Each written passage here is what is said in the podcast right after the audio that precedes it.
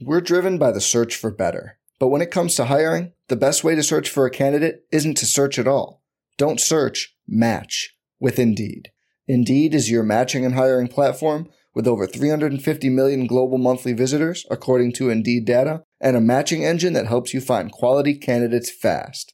Leveraging over 140 million qualifications and preferences every day, Indeed's matching engine is constantly learning from your preferences Join more than 3.5 million businesses worldwide that use Indeed to hire great talent fast. And listeners of this show will get a $75 sponsored job credit to get your jobs more visibility at Indeed.com slash BlueWire. Just go to Indeed.com slash BlueWire right now and support our show by saying you heard about Indeed on this podcast. Indeed.com slash BlueWire. Terms and conditions apply. Need to hire? You need Indeed.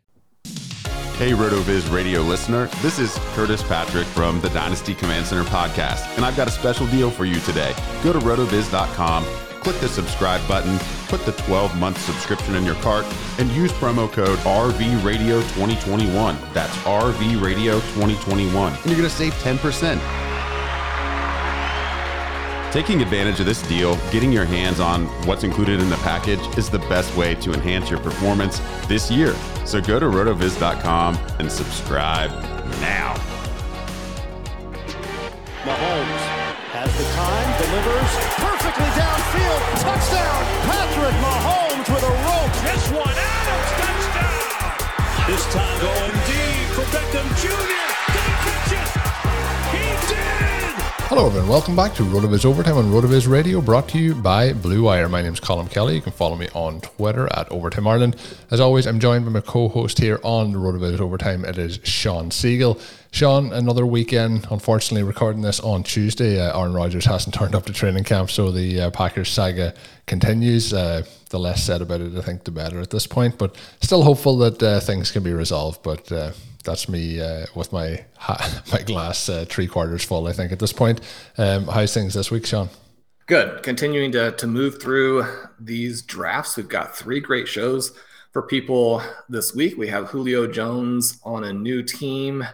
Uh, unfortunately, probably knocking down AJ Brown just a little bit, but folks who have taken the value on Ryan Tannehill have to be pretty excited. That gives him a little bit more upside yeah, lots of lots of best ball, lots of dynasty. We're going to talk about the RotoViz Triflex Dynasty League again today. Obviously, we love this format. You know, you have the super flex, you have the tight end premium, you have the three starting wide receivers, you've got a couple more flexes.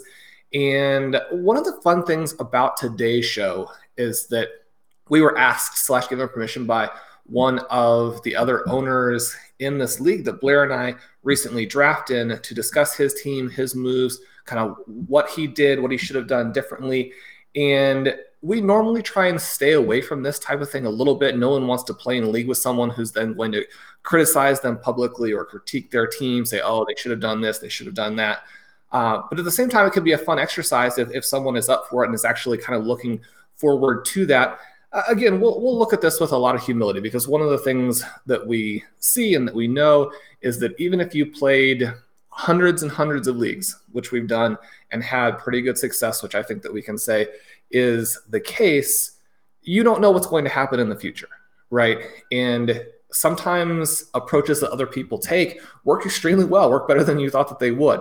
So, you know, we, we want to approach this knowing that the things that we say uh, might not turn out to be the case. At the same time, this is a good team, so it's not like we're gonna be like, oh, we should have done this that differently.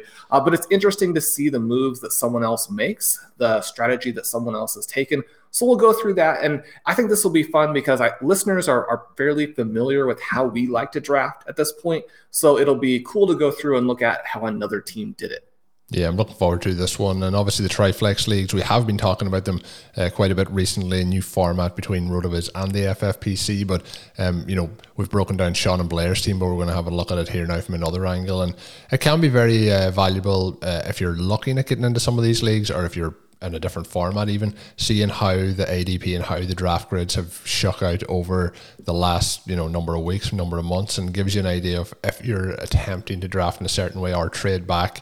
Um, we can go ahead and do that. And uh, I've got a lot of messages on Twitter, uh, private messages, some of the emails over to rotoviz radio at gmail.com as well, asking questions about the Triflex leagues. And as we've mentioned on shows previously, whatever you're looking for for content on RotoViz Overtime, send them our way and we'll look to implement them. And this is a, a prime example of that. So, Shawn, um, I'll let you go in. You were involved, obviously, in the draft, but um, I'm going to let you take the uh, initiative as to which way we want to go. Do we want to start with uh, just round one, work our way down? Do we want to look at the team overall? And um, do we want to break down those trades at the same time?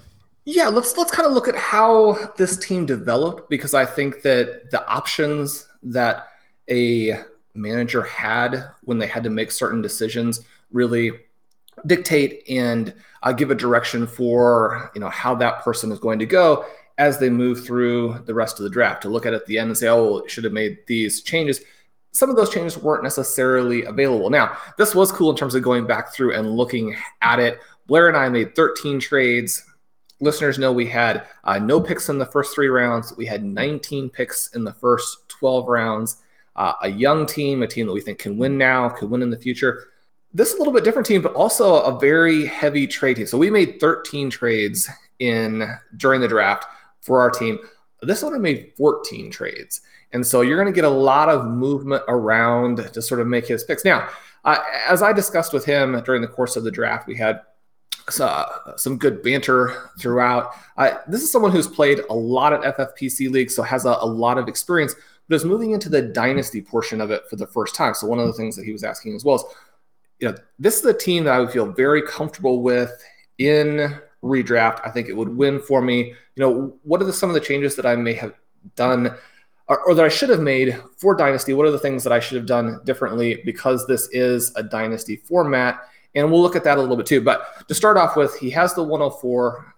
You're going to be able to get a stud QB at that point also, just right off the bat, makes this trade that essentially ends up being Josh Allen, Waddle, Rondale Moore, and then a 20th round pick for Dobbins, Swift, Kmet, and Winston. So uh, essentially, what this is is trading the 208 and the 305 in order to move up to the 103. Now, didn't actually have to pay too much. I think if you look at this within the context of a lot of the other trades that went down, moving up into that range is usually more expensive.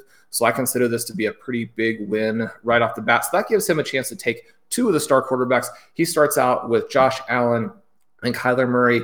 Uh, anytime that you're in a Superflex Dynasty League and you get to start out with these two guys, then I mean you're really set, right? I mean this team should be competitive for a long time. It's got those high end scorers at the quarterback position even more important than high end scores at the running back position again in this particular format. So uh, that's a huge win, and right off the bat looks like one of the best teams. The second thing, Colin, that he does here is he trades the 608 for the 308, and it gives up a first round pick. Now, one of the things that happens, you know, once you trade your second third round pick in order to get up and get that second QB, you don't have a lot of early picks here, so you're looking to make some moves he selects Stefon Diggs. I think that Diggs and Tyreek Hill for any sort of dynasty teams that are trying to win in year one, those are really the top two guys. Now, they're not necessarily our top two guys for the long term, but for win now teams, those are the two guys that you have to be looking at. Again, with that quarterback situation in Green Bay that you referenced, I like Diggs here. That's, uh, you know, at the end of the third round, that's a fantastic value. But looking at, at what the give up is there, Chase Claypool goes in that spot later on. You've traded away a future first round pick. You're already set with those two QBs, and now you have Diggs. And so you're thinking to yourself, okay, my first round pick is going to be in the second half of round one. But as we've discussed in Superflex, the entire first round is fairly valuable. Now, I think this is market value for this pick, and I love Diggs what are your thoughts on paying a future first rounder to essentially uh, only move up three rounds, you know, but within the context of the fact that these three rounds are very valuable rounds when you're trying to make a trade. Yeah, they're very valuable. And we, you know, as we talked about with your team, there, there'll be some similarities, but there's also going to be a couple of these that are obviously very different because I really do like if you're going to be aggressive and go and get that second stud quarterback, that really is going to set you up for success. But again, we've been looking at moving back in that first round and, you know, picking up some value and still being able to get, you know, maybe maybe not the real top end, but the the level just below that of the quarterback position. But I did really like that trade for the value that he got it at. It seemed to be uh, a little bit reduced from what we would normally see. You know, the the asking price there. Moving up, then obviously we both like Stefon Diggs, but giving up that future force might be where you mentioned that mindset of being uh, you know used to maybe the FFPC for season long leagues or best ball leagues, and maybe when we get in and we maybe don't value that first round pick as much as we could, um, I think that I would be probably holding off on that unless I was getting into the second round um, a little bit. But again, I, I like the aggressive nature of going and getting the guys that you want, but. I think I would have I would have stood firm with where I was um, because as we've seen with your team, that fourth through tenth round range, there's a, a, huge amount of value to be had there. So staying placed at that uh, at that sixth round pick, I think we could still, and as you mentioned, getting Claypool there, I think could have been the better value.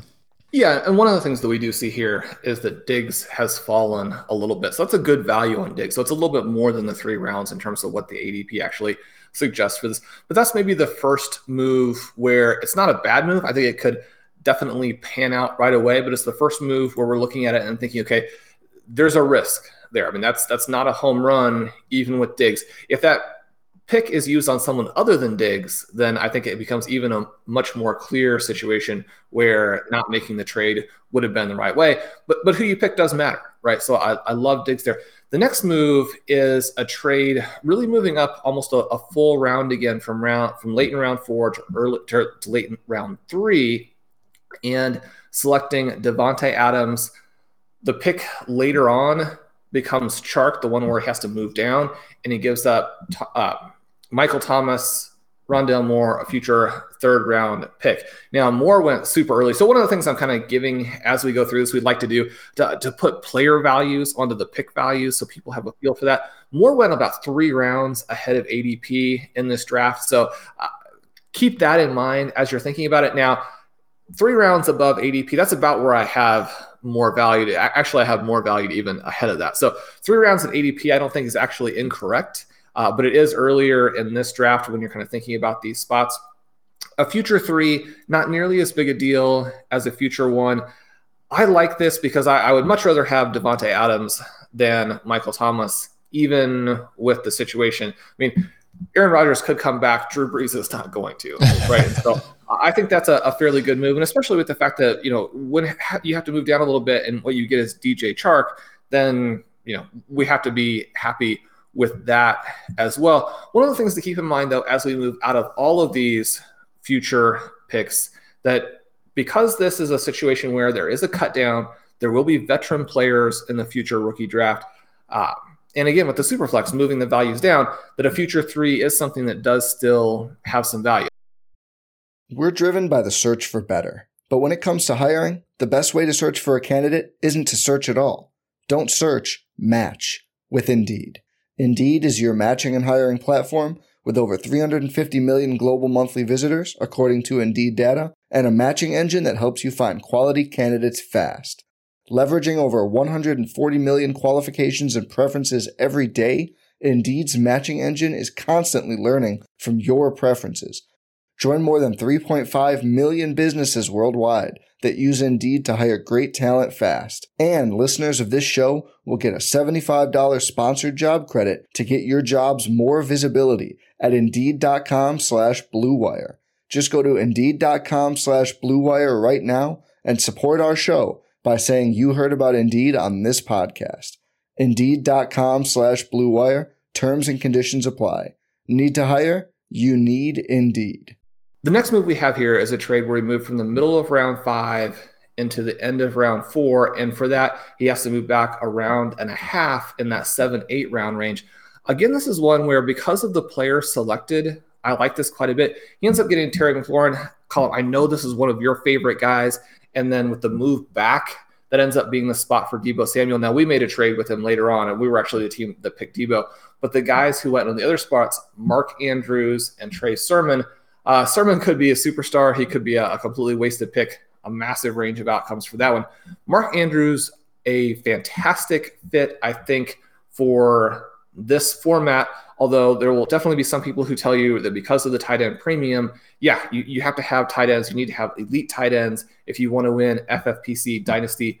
Maybe Andrews isn't the guy for that, although he's going to be a high scoring tight end for you. Do you like this move? Is McLaurin enough of a star to sort of knock down what you're going to get at tight end?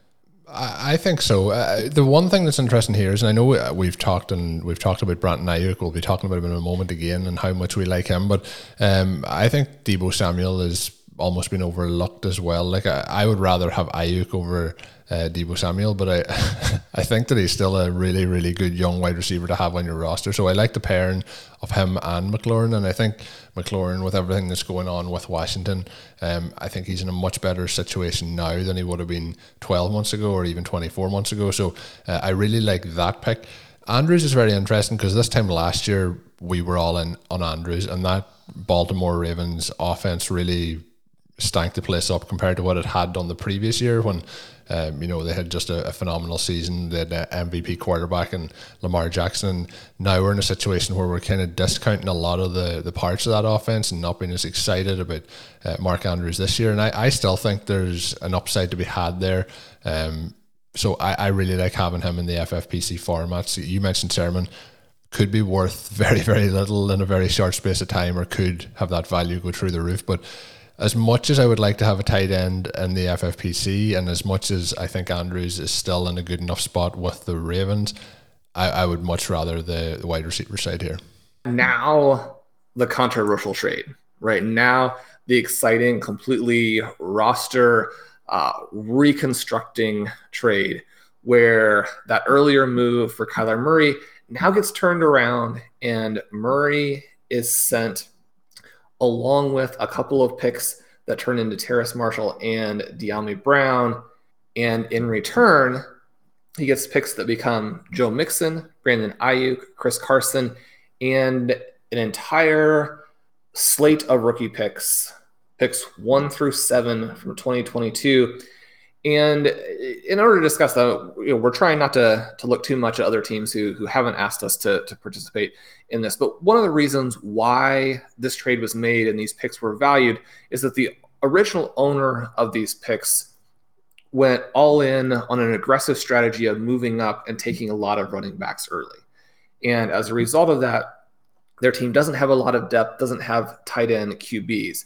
And so it could very easily work out at the same time, there's a, it's a very fragile team, a lot of risk. You know, if anything happens to those running backs, if the quarterbacks who ended up getting drafted, uh, Ben Roethlisberger and a Jameis Winston, I believe, you know, if those guys don't come through, then these picks look like they'll be toward the top. Now, again, you can get in a lot of trouble assuming that picks are going to be in a certain part of the draft. There are two or three teams that are very clearly playing for the future. And so you know they they could sort of intentionally work their way down into those top couple of picks. And then you're like okay well these picks are the the 103 104 you know 204 304 as opposed to the you know 101 201 301 that will potentially make a difference depending on how next year's draft play out. Now we already have a little bit of a sense of what that will look like but we do know that this final year uh, before that draft is going to change things dramatically. So we don't know exactly what the depth will look like where the strongest areas will be in that draft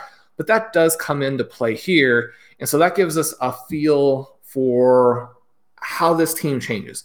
You get a couple of running backs who are going to be win now. Again, Aiyuk was uh, on a pick that was subsequently traded, so that doesn't he doesn't end up on the team, but gets a good spot for that.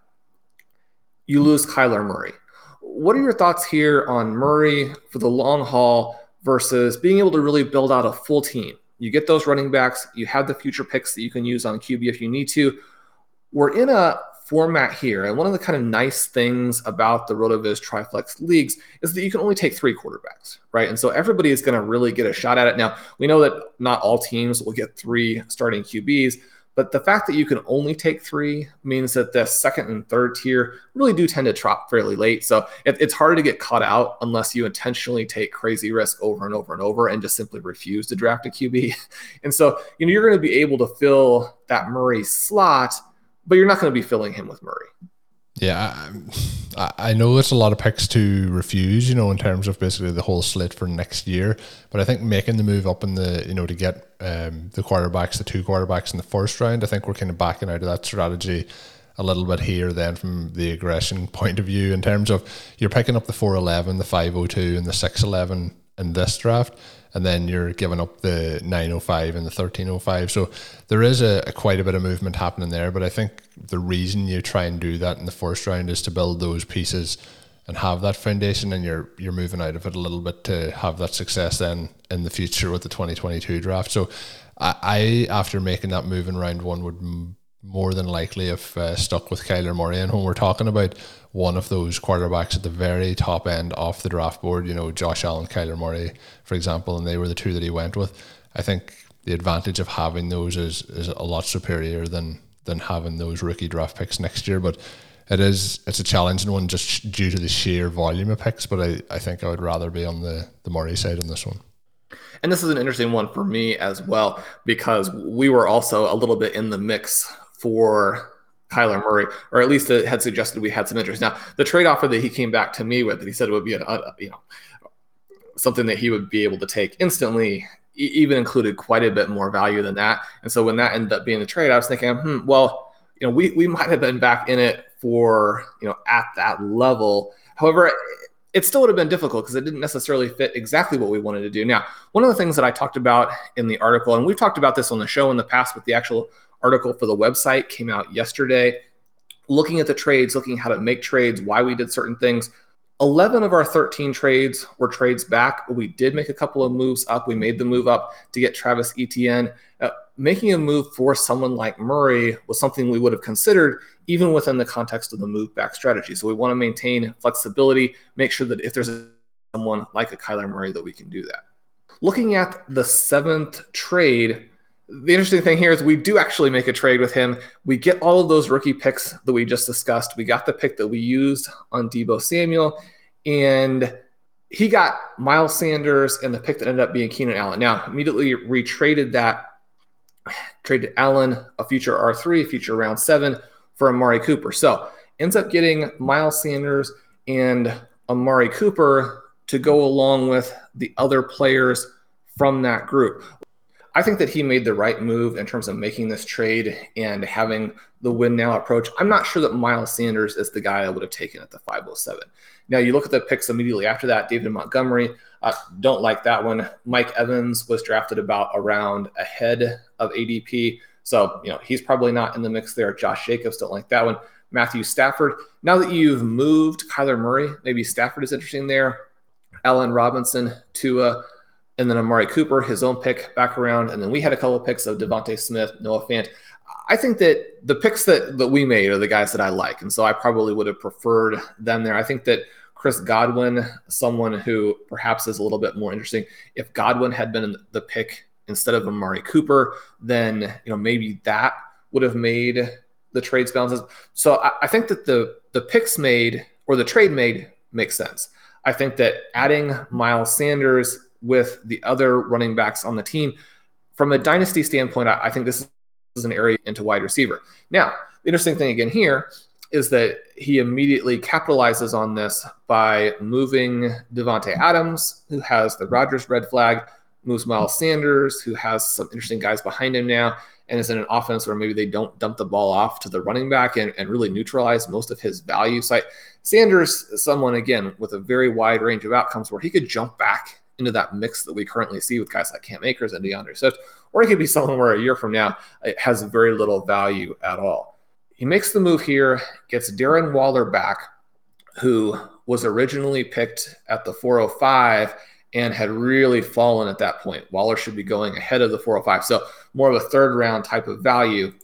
And the pick that becomes Kenny Golladay. So now we've moved back into a situation where, as opposed to having Sanders, who I think is, is not a great use of the overall value, we have Golladay. Golladay, much more a win now player. Now, I discussed this with him. He thinks that Golladay has a, a, very wide range of outcomes. I would agree with that, but I think that all of these outcomes on the positive side are from a win now perspective.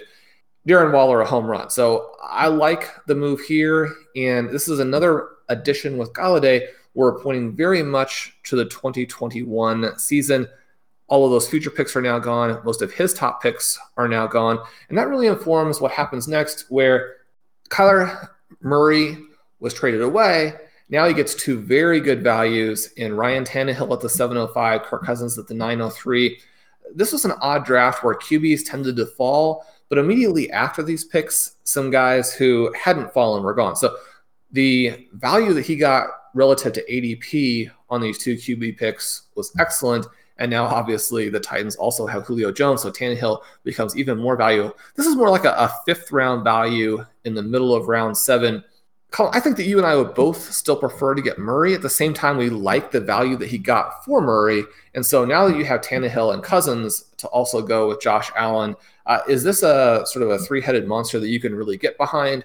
Or you still prefer to have that young QB? Yeah, I'm still not gone on, on Cousins, but at that value, I think it's a, a smart pick. this would kind of fit back into what my strategy would have been at the start of the draft would have been to take the one superstar quarterback at his original pick, not make the trade up, and then add these two guys in at this point. I think would have been more of the approach I would have would have took from the, the start of the draft. But as things have played out, this is the, the right move. And I, I really did like the Waller Golladay uh, move prior as well. I think that makes uh, makes a lot of sense.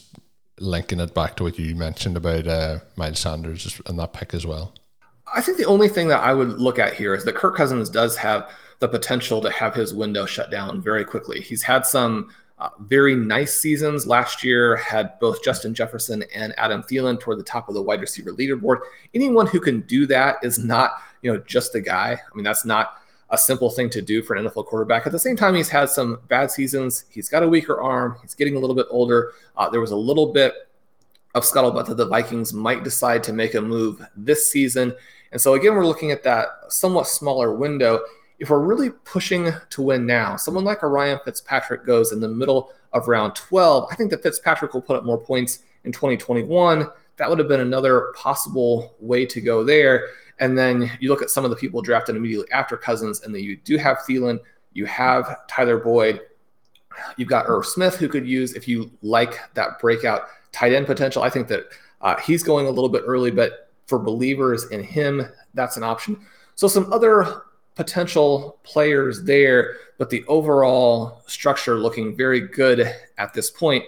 And then we get some of the moves to kind of bolster the win now element of it, where the next trade is one where he loses the pick that becomes Roethlisberger and three late picks, gets the picks that become Darrell Henderson, Gainwell, Darrynton Evans. Those are three of our guys, especially Henderson and Evans there. We love them from a zero running back type of perspective. The next trade brings him Hines. This is another trade with us, and we use the picks that we got on KJ Hamler and Tarik Cohen. And so now, Colin, we get into the situation where this is the final roster. We've got Allen Tannehill Cousins at QB.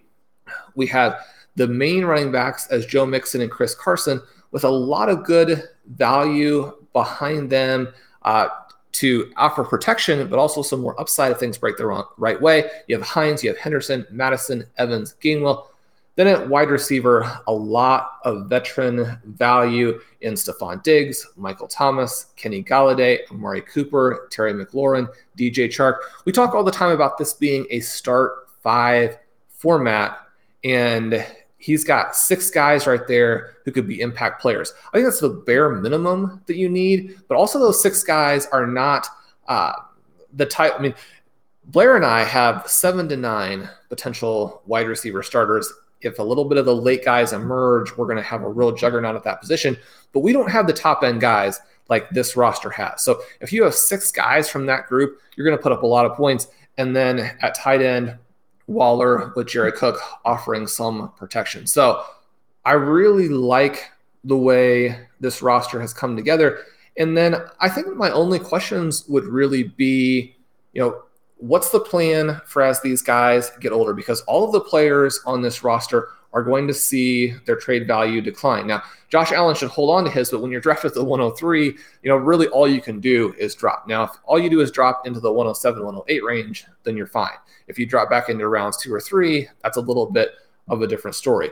We know these wide receivers are going to hold their value decently, but they're not going to rise in value. Joe Mixon, a potential riser, although the rise is capped by the fact that he's going to be rising into what a lot of people call the age cliff. We know it's really more a matter of uh, sort of a, a scenario based or contingent situation where once the value falls, it really falls in a hurry. It's not even necessarily as related to age, it's simply the fact that you know you're going to get injured, you no longer have the high end value, your team uses you a little bit less, that value can collapse. Chris Carson, a similar situation. And then you look at the tight end again, and Waller, someone who is going to see his trade value decline because it almost has to. I mean, he just came off of the perfect tight end season. It's going to be hard to meet that standard. So I like this team for winning in 2021, winning in 2022. If you do that, then you pay off your entry fee, and so you can go uh, enter more leagues. You can get back into it there. My other question would possibly be at the running back position. Colin, what are your thoughts about adding this running back depth? Now, we know if we're trying to win in 2020, 2021 this year, that we do have to have two quality starters. Mixon, Carson, those guys have some red flags. There's no guarantee that they're going to be around. So to have Hines, Henderson, Evans backing them up, someone like an Alexander Mattison who could uh, still be a big time guy if anything happens to Dalvin Cook you have some options there, but you've used the picks. And again, these picks are not in an extremely valuable area, and they're guys that we love, right? I mean, these these are our preferred players, but there might have been an opportunity to add a little bit more wide receiver depth or to add some guys who really would have increasing trade value. What are your thoughts about where we are now versus where we're going? And how the positional balance is here. Yeah, that's my concern is the the age profile. Obviously, with you know Thomas Golladay, even Cooper and Diggs, those and you talk about the you know perpetual reloading or keeping the team in contention. We're going to see guys like that lose that value, and we're going to see Cook lose whatever value he is remaining. Uh, but in terms of the running backs, I think we could have taken wide receivers with those top end picks and Mixon and Carson. And I think what's going to happen with the triflex leagues is I think the wide receiver position will become more valuable as the leagues develop, and it's going to be a case that being able to start five of those wide receivers or really ramp up your wide receiver production is going to eclipse what's left with those two running back positions. And I think being able to stack that lineup at wide receiver each and every week is going to be the way to go moving forward. And that's and I know that's our approach in going for the wide receiver maybe over the running back, but with the the picks invested there, I think we could have went for that approach and maybe addressed the running back position a little bit later when maybe we get into training camp and people realize that their wide receivers maybe aren't going to have the depth that they need, and we could maybe move them for one off those running backs then. But that would just be maybe picky. Overall, the the roster does look to be pretty win now over the next uh, two seasons, but the the balance you mentioned in terms of we have really filled out it's kind of a flat balance between the running backs and the wide receivers. And I think with the way that we can really ramp up the, the amount of wide receivers we're starting here, I think we could uh, put one or two of those into the, the wide receiver position. It's also sort of an interesting mix between the starting running backs and a zero running back approach later. I'm not sure if you need both elements, although, again, if you're trying to win now in Dynasty and you put so much in that direction, you can't take a lot of risks because if the team doesn't win now, then it's a buckle, right? So you have to have that protection at the running back position.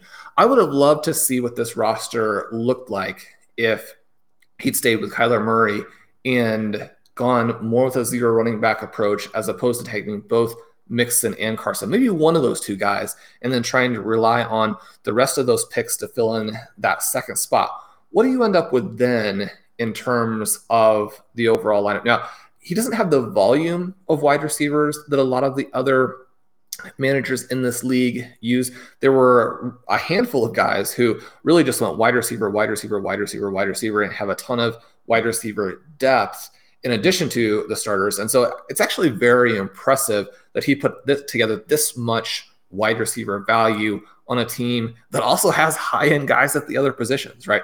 So I think that this team is probably in the best position to win this first season. There are a couple of other teams that are close. There are some teams that are built for the long haul that might actually see their window arrive earlier than they're planning. I think that one of the things that can happen when you build a great young team is sometimes that team arrives early. If that happens, then the depth of teams competing, you know, for the inaugural title will rise. One of the things that you're really hoping to see when you play for win now is that most of the rest of the owners are not because uh, the smaller number of teams who are trying to win in the first year, the more that this win now approach is extremely effective. I think that the overall roster here is great. I think that the balance between positions is fantastic. I think it's got a ton of upside. The interesting thing here, I think, will be the journey in year two, in year three. Is he able to trade out of some of these wide receivers who may hold their value? Uh, does Joe Mixon have the mega season that's possible? One of the things that's interesting with Mixon, and I talked about this a little bit in some of these uh, high stakes best ball leagues that I'm in, is that Mixon, while he's probably an inferior player to a lot of the guys going in that range, because that Bengals offense, at least we think it's going to be so good that I mean you have the potential for a 15 to 20 touchdown season, right? I mean you got the potential for a touchdown season similar to what Aaron Jones did a couple of years ago, and it, it doesn't necessarily matter what else you're doing if that's the case. If you're often running into the offensive line and falling down, if you're catching the pass, running 15 yards with no one around you, and then the first person tackles you, all those things actually don't matter, right? Because you still caught a pass and ran 15 yards, you still ended up scoring the touchdown.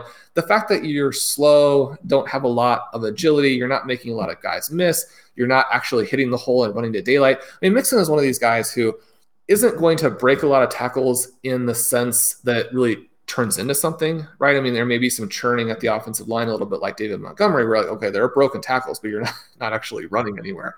Uh, and there are not going to be these big plays where you're running for 50, 60 yard touchdowns. But the well rounded element of his profile, where he's an okay running back, he's an okay pass catcher, and he's going to be the clear starter. Everything you hear out of Cincinnati is that he is the guy going to have a huge number of touches until he inevitably gets hurt. He's going to score a bunch of touchdowns. If Joe Mixon does that, can you then trade out of him? The, the, the point here with this team is as we go further, are there guys who can increase in trade value that you could move to kind of expand or extend your window? McLaurin and Chark, I think, are the other really interesting players from that perspective. If Washington's offense with Fitzpatrick blows up, then McLaurin could jump two rounds next season. If the Jaguars with Trevor Lawrence blow up, then DJ Chark could, you know, jump two, three, maybe even three and a half rounds you can move those guys, get some more value, and then this team could win for four or five years. The top end at wide receiver is going to be difficult for anybody to compete with for a while. And so, really, how this team ages is the question.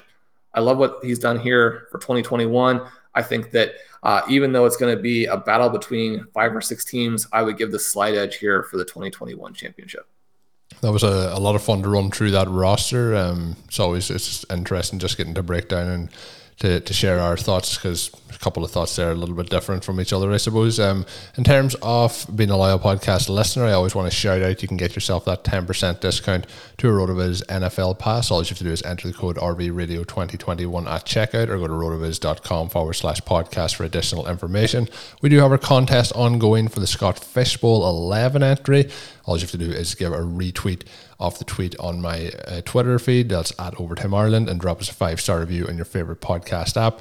Thanks to everyone who has dropped a review over the last week. Much, much appreciated. We'll be running that till next Tuesday, I believe, on next Tuesday or uh, either next Tuesday or next Thursday show. We'll be announcing the winner of that contest. So thanks again to everyone who has entered so far. That's going to do it for today's edition of the podcast. My name is Colin Kelly. You can follow me on Twitter at Overtime Ireland. My co host is Shawn Siegele. Check out all of Shawn's great work up on rotoviz.com. Until we're back on Thursday with John Daigle of NBC Sports Edge, have a good one. Thank you for listening to Overtime on RotoViz Radio. Please rate and review the RotoViz Radio podcast on iTunes or your favorite podcast app. You can contact us via email at rotovizradio at gmail.com. Follow us on Twitter at RotoViz Radio. And remember, you can always support the pod by subscribing to RotoViz with a discount through the RotoViz Radio homepage, rotoviz.com forward slash podcast.